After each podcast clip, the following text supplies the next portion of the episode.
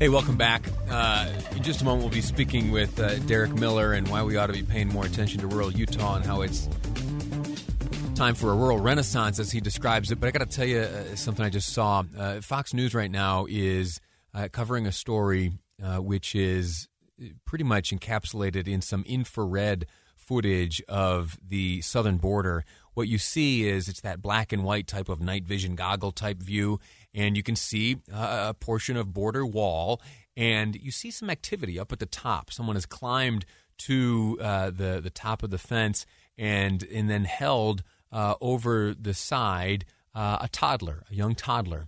And then the 14-foot fence is, well, the smugglers toss the baby over the top. It lands on the U.S. side.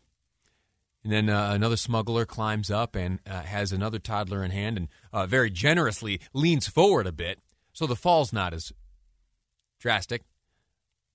And once the two youngsters are on the U.S. side, you see a backpack maybe heaved over, and then what is visible on the southern side of the border, you see two what appear to be adult males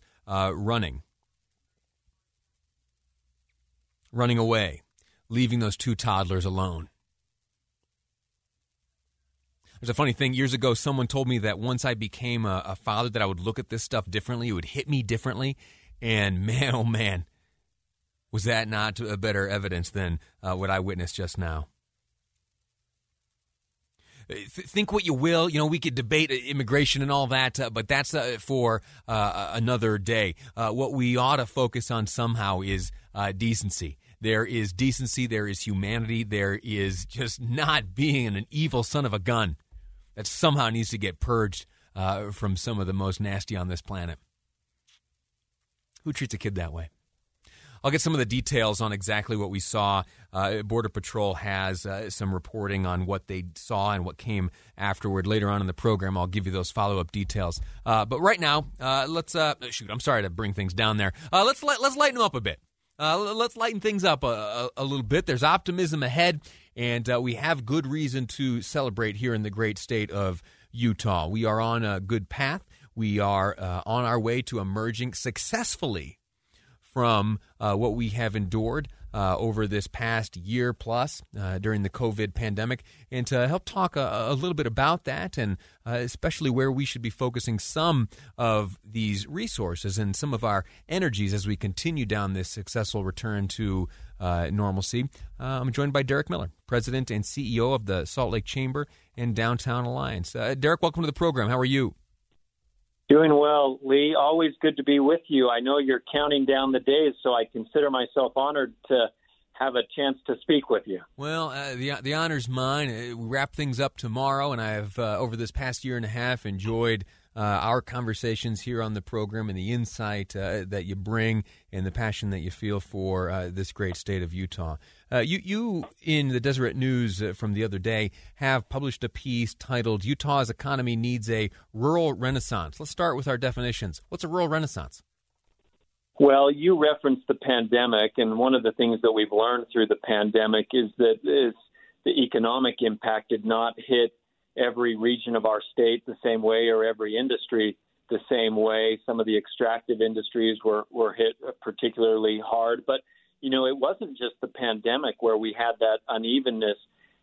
Even pre-pandemic, when Utah's economy was heralded as the best in the nation, we had, as you will recall, the lowest unemployment rate in the nation, less than 3%, 2.7%. Yet we still had some counties, rural counties, that had nearing double-digit unemployment.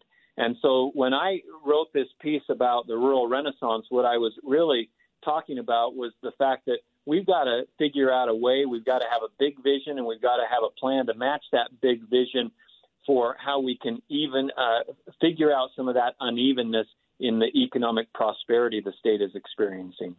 As announcements like the ones that came yesterday from President Joe Biden about, you know, a big chunk of money to be spent on jobs and infrastructure. When you have the rural concerns and the desires and the priorities for Utah's rural areas, and you hear announcements like this and dollar figures like this coming from Washington, where are your focuses? What are you paying most attention to? Well, infrastructure is really important, especially as it relates to rural Utah. One of the things that I wrote about in the Deseret News column was the fact that the Wasatch Front has benefited from some incentive structures that were built up over decades, and certainly infrastructure would be at the top of that list. And so if we're talking about evening things out and building up some incentive structures in rural Utah, we ought to be talking about infrastructure. I would put on that list, probably right at the very top of it, the fact that we need high-speed internet access throughout the entire state.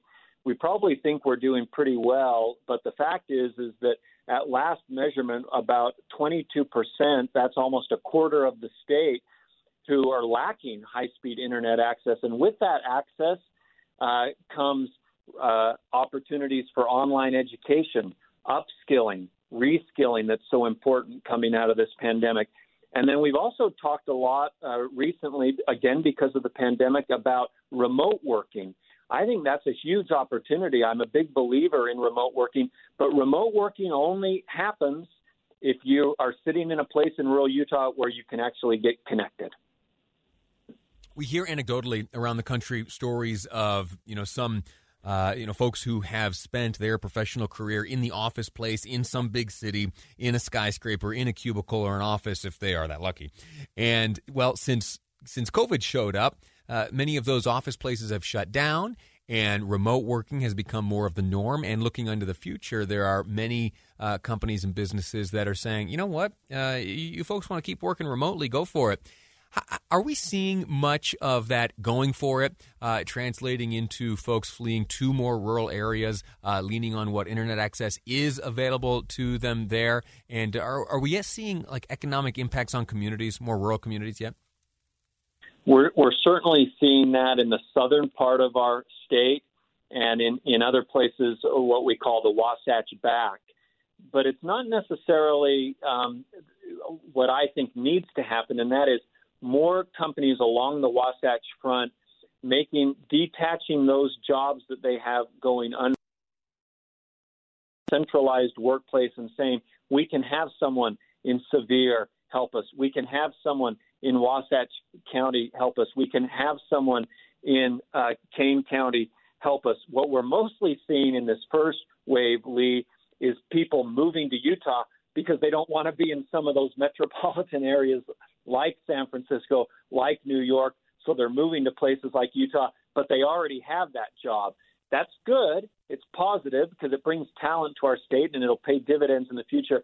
But I want to see more from our business community along the Wasatch Front looking at people who are already living in rural Utah and how they could work for those companies from those rural communities at a job for a company along the Wasatch Front. That last question I have for you, and again, we're speaking with Derek Miller, President and CEO of the Salt Lake Chamber and Downtown Alliance. This is less of an economic question and more of a social one. The long-term residents of these rural communities in Utah, are they excited about this type of shift? Are they excited about folks coming to town and working remotely and changing the way they live their lives? Or are they leery of outsiders coming in? I think you're raising a really important point, and I'm going to harken back way back to 15 years ago when I first moved to the state of Utah from Washington, D.C. Utah was my home state, so moving back home to work for the then new Governor John Huntsman. And I remember Governor Huntsman going out to a lot of rural communities and saying, you need to decide for yourself what you want to be, what you want to become. And certainly that should never be enforced or forced upon a community from either the state or even the government or from the private sector. That ought to be driven by community leaders, by community residents of what they want to become. And the answer may be, you know what, we're happy just the way we are, and that's good too. Yeah. Derek, thanks so much for your time. Thanks for chatting with me. Again, my guest, Derek Miller, president and CEO of the Salt Lake Chamber and Downtown Alliance. If you make your way over to Deseret News right now in the opinion section, give a read to his latest piece, Utah's Economy Needs a Rural Renaissance. Derek, thanks again. Thank you.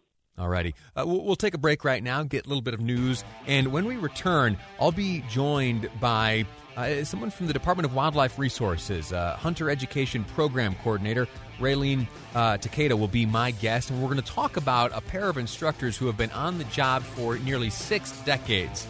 6 decades they've been teaching hunter safety here in the state of Utah. DWR, though, could use a few more teachers. Maybe that job's right for you. We'll discuss it next on Live Mike. I'm Lee Lonsberry, and this is KSL News Radio.